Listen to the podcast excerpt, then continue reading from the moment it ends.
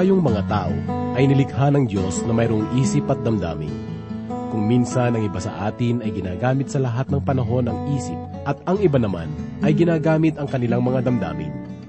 May mga panahon ang ating damdamin ay napakasaya. Marahil ay may mabuting balita na dumating sa atin o kaya ay may mga pagpapalang ibinigay sa atin.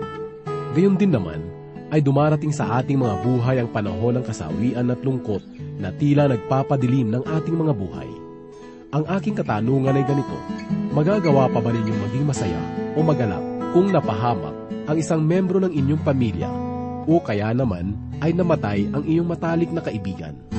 Pangkaraniwan sigurong sagot ng marami ay hindi, kaya't ating tunghayan ang ipinapahayag ni Apostol Pablo tungkol sa kagalakan sa ikaapat na kabanata ng Filipos, mga talatang ikaapat hanggang ikalima na nagsasabing, Magalak kayong lagi sa Panginoon. Muli kong sasabihin, magalak kayo.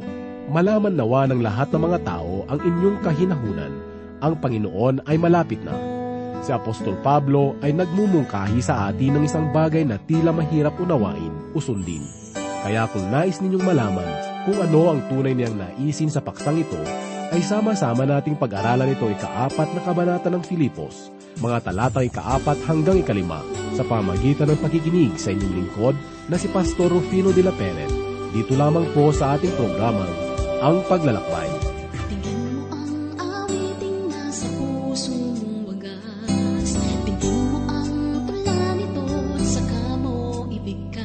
Ang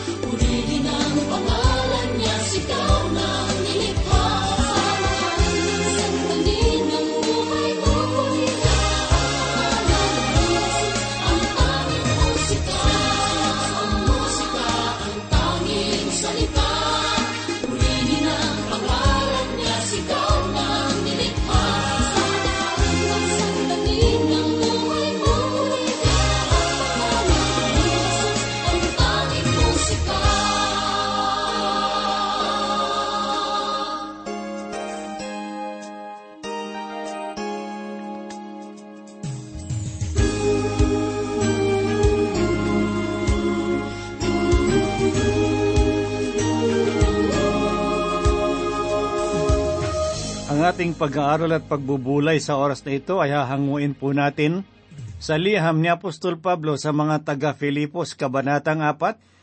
Simulan po natin sa ikaapat na talata hanggang anim. Muli pong sumasa inyo inyong kaibigan at pastor sa himpapid sa oras na ito, Rufino de la Peret. Alamin po natin ang iba't ibang mga bahagi ng mga talatang ito na marahil ay magbibigay sa atin ng kalakasang espiritual. At sa ating pagbubulay sa sandaling ito, ay atin pong basahin ang sinasabi ni Apostol Pablo rito sa ikaapat na talata. Magalak kayong lagi sa Panginoon, muli kong sasabihin, magalak kayo. Isa sa mga kahangahangang katotohanan na matatagpuan sa banal na kasalatan ay nasusulat sa talatang ito, sapagkat dito natin makikita ang karanasan na nagbibigay buhay sa mga mananampalataya ni Kristo. Marami ang lumalabas ngayon na iba't ibang pananampalataya at paniniwala, ngunit walang tunay na kapangyarihan at kasiyahan sapagkat ang katotohanan na sinasabi sa talatang ito ay hindi nabibigyan ng pagpapahalaga. Marahil ay ito ang isa sa mga batayan ng ating pagkakaiba kung ihahambing sa ibang samahan dahil ang katotohanan ni Kristo ang nagpaparilag ng ating kalagayan bilang mga anak ng Diyos. Sangayon sa talata na ating binasa, ang mga mananampalataya ay nararapat na kakitaan ng kagalakan at ang kapahayagang ito ay hindi nababatay lamang sa panahon o pangyayari sa buhay kundi batay sa personal na relasyon sa Panginoong Hesus. Marahil ay masasabi ng iba na ang ganitong katuruan ay walang katotohanan, sapagkat sino ang hindi nakakaranas ng iba't ibang pangyayari sa buhay, tulad ng mga kabiguan, kalungkutan at marami pang iba. Marami ngayon kung ating titignan ang tela maligaya at mariringgan pa natin sila ng mga halakhak. Ngunit ang totoo, marami sa kanila ay mabigat ang kanilang pasanin. Ang kalungkutan ay hindi lamang makikita sa mapanglaw na mukha. Hindi na pangkaraniwan sa atin ang iba't ibang uri ng pagsasaya. Mapagtakpan lamang ang mga kalungkutan. Ang kaaliwan ay matatagpuan sa maraming paraan. Ang tao ay naghahanap ng kasagutan o lunas sa mga kabiguan at talugaming kalagayan. Kung pagmamasdan po natin ang ating kapalagiran, makikita natin na marami ngayon na ang katulad ay basag na pinggan. Nakalulungkot isipin na maging ang mga nagsasabing mananampalataya ay hindi nakadarama ng kagalakan sa buhay. Kagalakan, isang payak na katotohanan na hindi malaman kung saan matatagpuan at kung kanino hahanapin. Kaibigan, isa ka ba sa mga naghahanap ng kagalakan? Kung gayon makinig ka sapagkat sa oras na ito ay malalaman natin ang tunay na kagalakang babago ng ating pananaw sa Panginoon. Ang sinabi ni Apostol Pablo sa talatang ito ay walang labis at walang kulang na pahayag sapagkat maging ang musmus na bata ay makakaunawa ng nais niyang sabihin. Subalit madalas ng ating mga nararamdaman ang nagiging sanhi upang mahadlangan ang katotohanan sa ating buhay. Una sa lahat, ang talatang ito ay maliwanag na ipinaabot ni Pablo sa mga mananampalataya sa Pilipos. Ikalawa, ang utos ay hindi para sa lahat ng mamamayan ng Pilipos, sapagkat binigyang linaw ni Apostol Pablo na ang kagalakan na kanyang tinutukoy ay hindi ang kagalakan na dulot ng sanglibutan, ngunit kagalakang dulot ng pananampalataya kay Kristo. Sa madaling sabi, ang mga mananampalataya lamang ang pinagkalooban ng kaparaanan upang ang kagalakan na ito ay kanilang makamtan. Sapagkat si Kristo Jesus ang pinagmumulan ng tunay at dalisay at wagas na kagalakan. Ang susi ng kagalakang ito ay ang matwid na pakikipag-ugnayan at relasyon sa Panginoon. Pakinggan po natin ang sinabi ni Apostol Pablo sa Aklat ng Roma, Kabanatang 5, unang talata hanggang apat, ganito po ang kanyang sinabi. Kaya't yamang tayo'y inaring ganap sa pamamagitan ng pananampalataya. Meron tayong kapayapaan sa Diyos sa pamamagitan ng ating Panginoong Heso Kristo. Sa pamamagitan niya ay nakalapit tayo sa biyayang ito na ating pinaninindigan na nagagalak tayo sa pag-asa ng kalwalhatian ng Diyos. At hindi lamang gayon, kundi nagagalak rin tayo sa ating mga kapighatian sa pagkaalam na ang kapighatian ay nagbubunga ng pagtitiis at ang pagtitiis ng pagpapatibay at ang pagpapatibay ay pag-asa. Maliwanag mula sa mga talatang ito na sa pamamagitan lamang ng pananampalataya kay Kristo makakamtan ng isang tao ang tunay na kagalakan, sapagkat ang pananalig at pagtitiwala sa Diyos ang nagsisilbing daluyan upang ang tunay na kagalakan na nagmumula sa Diyos ay maranasan. Kaibigan, ang tunay na kagalakan ay hindi nagmumula sa salapi o sa marangyang tahanan o magagarang kasuotan sa masasarap na pagkain o mga gawa ng laman, sapagkat sinlinaw ng sikat ng araw ang sinasabi sa liham ni Pablo sa mga taga-Galasya, Kabanatang 5 talatang 22 ang ganito, Ang bunga ng Espiritu ay kagalakan libutin man natin ang buong daigdig upang hanapin ang kagalakan. Tiyak na hindi natin matatagpuan. Ngunit anong uri ng kagalakan ang tinutukoy na Apostol Pablo sa talatang ito na kaloob ng pananampalataya at relasyon kay Kristo? Ang katanungan ito ay napakahalagang maunawaan sapagkat marami ang mga nag-aakala na ang pagtanggap kay Kristo ay tulad ng pagwawagi sa isang paligsahan o sa isang palaro na may katapat na gantimpala. Ngunit anong uri ng kagalakan ang tinutukoy niya? Upang maunawaan natin, balikan po natin ang layunin ng liham na ito. Ang sulat ni Pablo sa mga taga-Filipos ay isa sa kanyang mga liham sa loob ng bilangguan sa Roma. Samantalang ang kanyang mga paa at kamay ay natatanikalaan ng marumi at mabibigat na bakal. Ang mga bilangguan noon ay tulad ng isang libingan na larawan ng kapighatian at kawalang pag-asa. Marahil ay nadadama ni Pablo na ang kanyang buhay ay malapit na sa kamatayan kaya sa unang kabanata pa lamang ng kanyang liham, talatang dalawamput isa, ay sinabi niya ang ganito, Sapagkat sa aga ng akin, ang mabuhay ay kay Kristo, at ang mamatay ay pakinabang. Maliwanag na ang kalagayan ni Pablo ay hindi mabuti, batay sa kanyang sinabi, sapagkat sa bawat titik ng kanyang liham na ito ay isinulat ang natatanikala ang kamay ng bilanggong apostol. Subalit ang lahat ng ito ay hindi nagsilbing balakid kay Pablo upang maipamuhay at maibahagi ang kagalakan ni Kristo, kundi isang maliwanag na pagkakataon upang maipaunawa ang tunay na kahulugan ng kagalakan sa anumang pangyayari ng buhay. Patunay lamang kung gayon na ang kagalakang natatamo sa pamamagitan ng pananampalataya ay hindi nakasalig sa uri ng pangyayari sa buhay, kundi sa katotohanan ng personal na pakikipag-ugnayan sa Diyos. Ang sinabi ni Pablo ay magalak kayo sa Panginoon. Hindi niya sinabing magalak kayo sa panahon. Sapagkat ang mga pangyayari ay hindi laging nangangahulugan ng mabuting bagay. Marahil ay maraming mananampalataya sa panong iyon ang nagdadalamhati sapagkat ang kanilang guro at kanilang apostol na si Pablo ay nakabilanggo dahil sa panguusig ng mga kaaway. Kaya naman isang malaking pagtataka sa kanila na mabasa sa kanyang liham ang kagalakan at kapayapaan sa gitna ng matinding pag-uusig. Ito ang uri ng kagalakan na tinutukoy na Apostol Pablo, na bagamat nakakaranas ng unos ng buhay, ang awit sa kanyang puso ay nananatili at nagpupuri sa Diyos. Ang mga bagay na ito ay nagpapatunay na ang buhay pananampalataya ay hindi nangangahulugan ng kawalan ng suliranin. Hindi natin mababago ang mga pangyayari, ngunit magagawang baguhin ng Panginoong Diyos.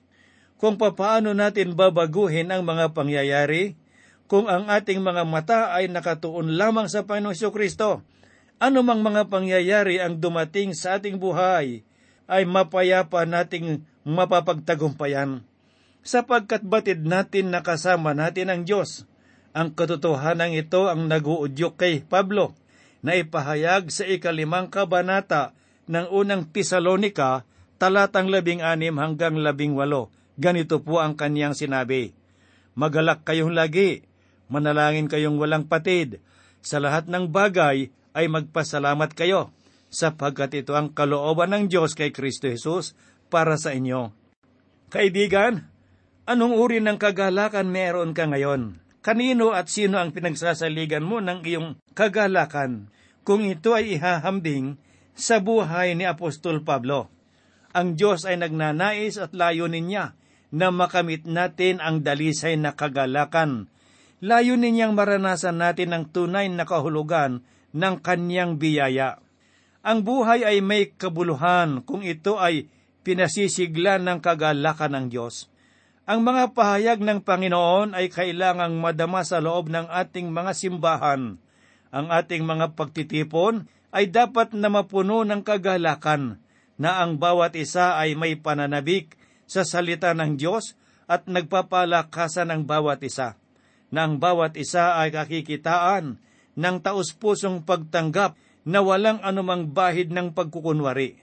Kung ito ay magaganap sa ating mga pagtitipon, tiyak na magiging kapangyarihan ito na magbibigay buhay sa ating mga nanlulupaypay na pananampalataya at paglilingkod sa Diyos.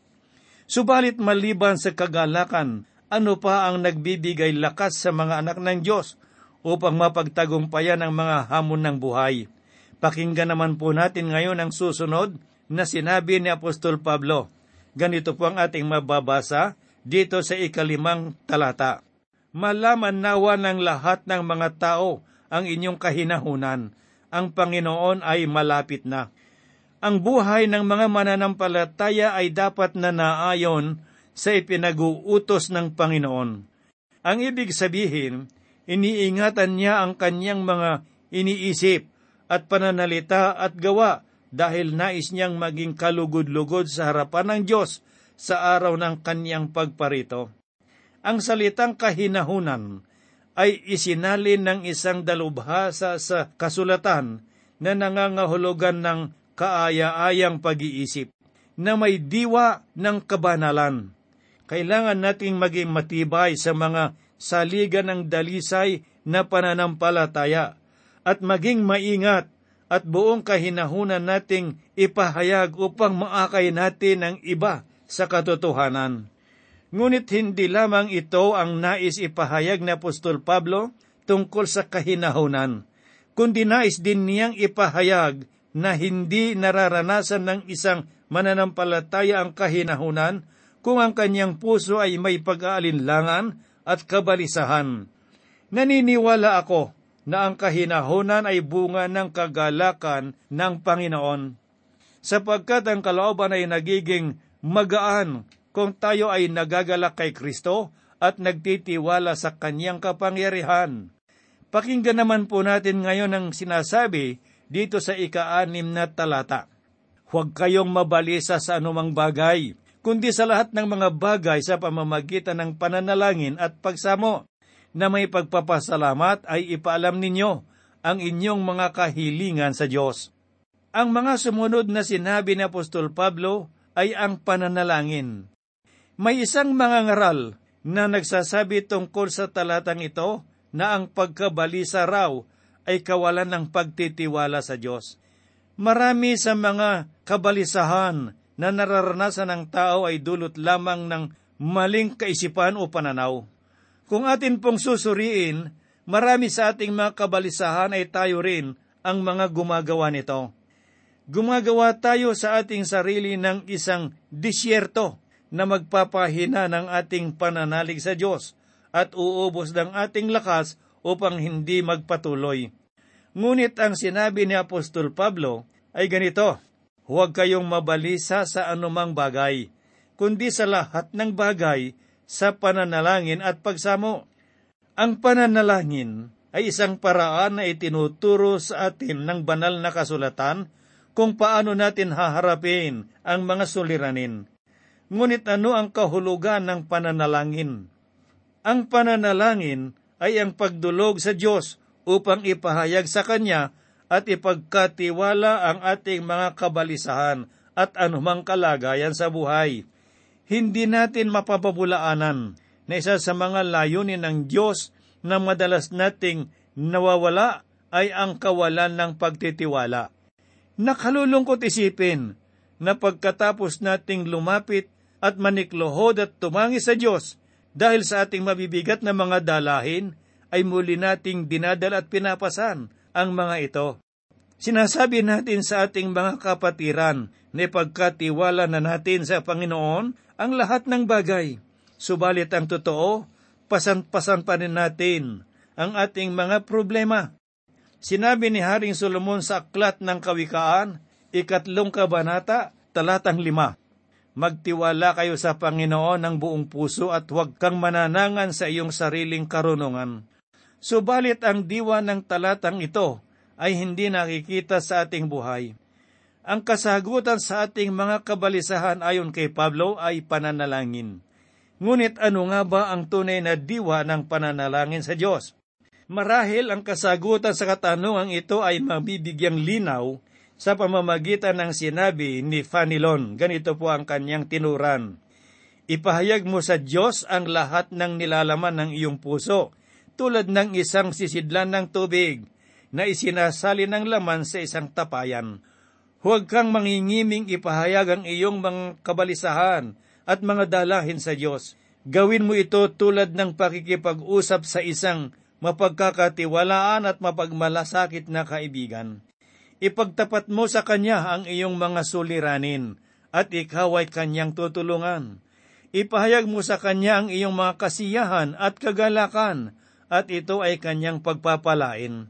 Ipaalam mo rin sa Kanya ang iyong mga sama ng loob at ikaw ay Kanyang patatawarin.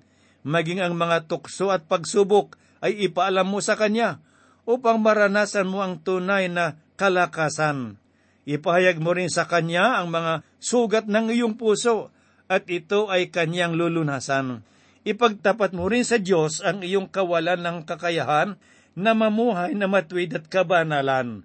Gayon din ang iyong mga kahinaan at ikaw ay Kanyang palalakasin. Ipahayag mo rin sa Diyos ang iyong pagkamakasarili na siyang nagiging dahilan kung bakit hindi ka makatarungan at makatwiran sa iyong pakikitungo sa iba at ang iyong pagmamataas, ang iyong pagbabalat kayo, ikaw ay kanyang lilinisin. Kung sa pamamagitan ng ganitong pamamaraan ay dudulog ka sa Diyos na hindi paglilihim ang iyong mga kahinaan, pangangailangan at suliranin, mga kabigatan at iyong mga kabiguan, asahan mo ang tulong at pagkilos ng Diyos sa iyong buhay. Panindigan natin ang kanyang mga pangako at kanyang tutuparin. Kung papaanong ang matalik na magkaibigan ay walang inililihim sa bawat isa, gayon din dapat ang ating pakikipag-ugnayan sa Diyos. Ang tunay na pananalangin ay pakikipagkaibigan sa Panginoon at mapalad ang mananampalatayang nakatagpo ng ganitong uri ng relasyon sa Diyos. Ang pahayag na ito marahil ay napakalalim para sa pag-iisip ng iba at marahil ay hindi rin natin ito pinaniniwalaan sapagkat nakagisna natin ang uri ng katuruan at paniniwala na ang Diyos ay dapat nakatakutan, na sa pagdulog sa Kanya ay kailangang maging magalang at mapagpakumbaba. Ngunit ang salita ng Diyos ay maliwanag na nagsasabi sa mga aklat ni Apostol Juan na ang mananampalataya ay pinagkalooban ng karapatan na maging anak ng Diyos.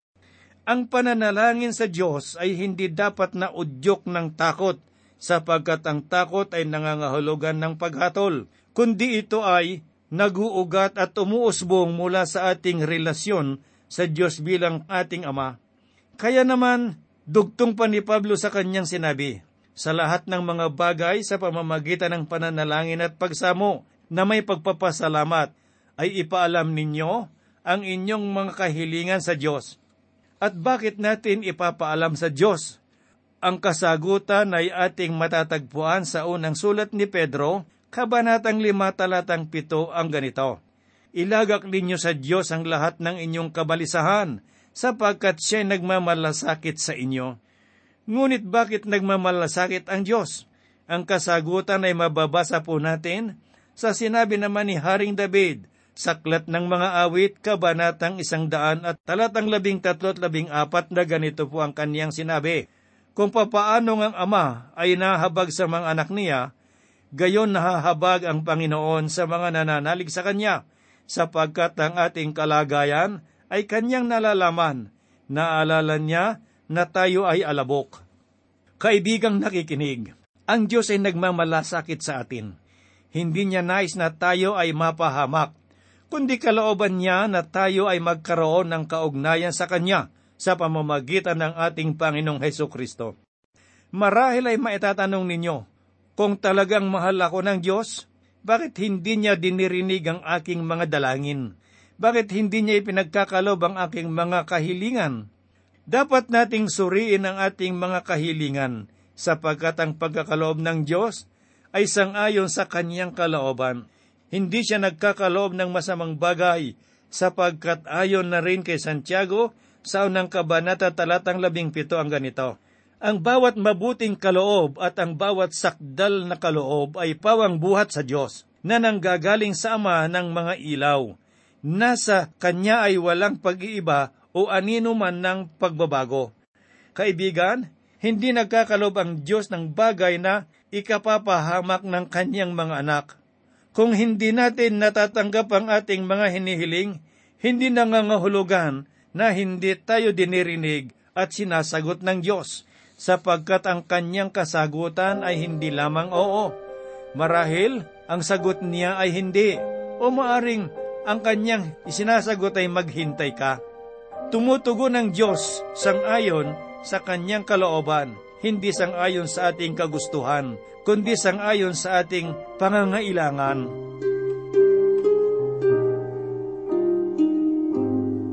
Tayo po ay manalangin. Maibigin at dakilang Ama, Diyos naming makapangyarihan sa lahat, pinupuri ka namin at pinasasalamatan sa oras na ito. Mga salita mo, Panginoong Diyos, na aming tinuran at tinunghayan, iyong pagpalain sa puso ng bawat kapatid na nakikinig. Sapagkat sa pamamagitan ng pakikinig, nagpapasimula ang pananampalataya. Ang mga salita mo, Panginoong Diyos, na aming pinagbubulayan, ay magiging gabay ng aming buhay espiritual. At sa oras na ito, Panginoong Diyos, sa mga kaibigan at mga kapatid na nakikinig ng iyong salita sa pamamagitan ng kanilang radyo, dakilang Ama, tugunan mo po ang kanilang mga pangangailangan. Turuan mo po silang dumulog sa iyo at ipagtapat sa iyo ang kanilang mga kahilingan, ang kanilang mga pangangailangan. Panginoon, sa mga tahanan na merong mabibigat na pasanin, marahil ay hindi nagkakaunawaan ng bawat isa, Itinataas ko sila sa iyong mga kamay, Panginoong Diyos. Bigyan mo sila ng kapayapaan. Doon sa mga nasa bilangguan, o saan man sila naroroon at sa anumang kalagayan, Panginoong Diyos, sa oras na ito, sila, Panginoon Diyos, sa aking inilalagay sa iyong mga bisig at tugunin mo ang kanilang mga pangangailangan sang ayon sa iyong kalooban. Kami po'y umaas at nananalig na ito'y dinirinig mo at gagawin ang lahat po hinihiling namin sa pangalan ni Kristo na aming tagapagligtas. Amen.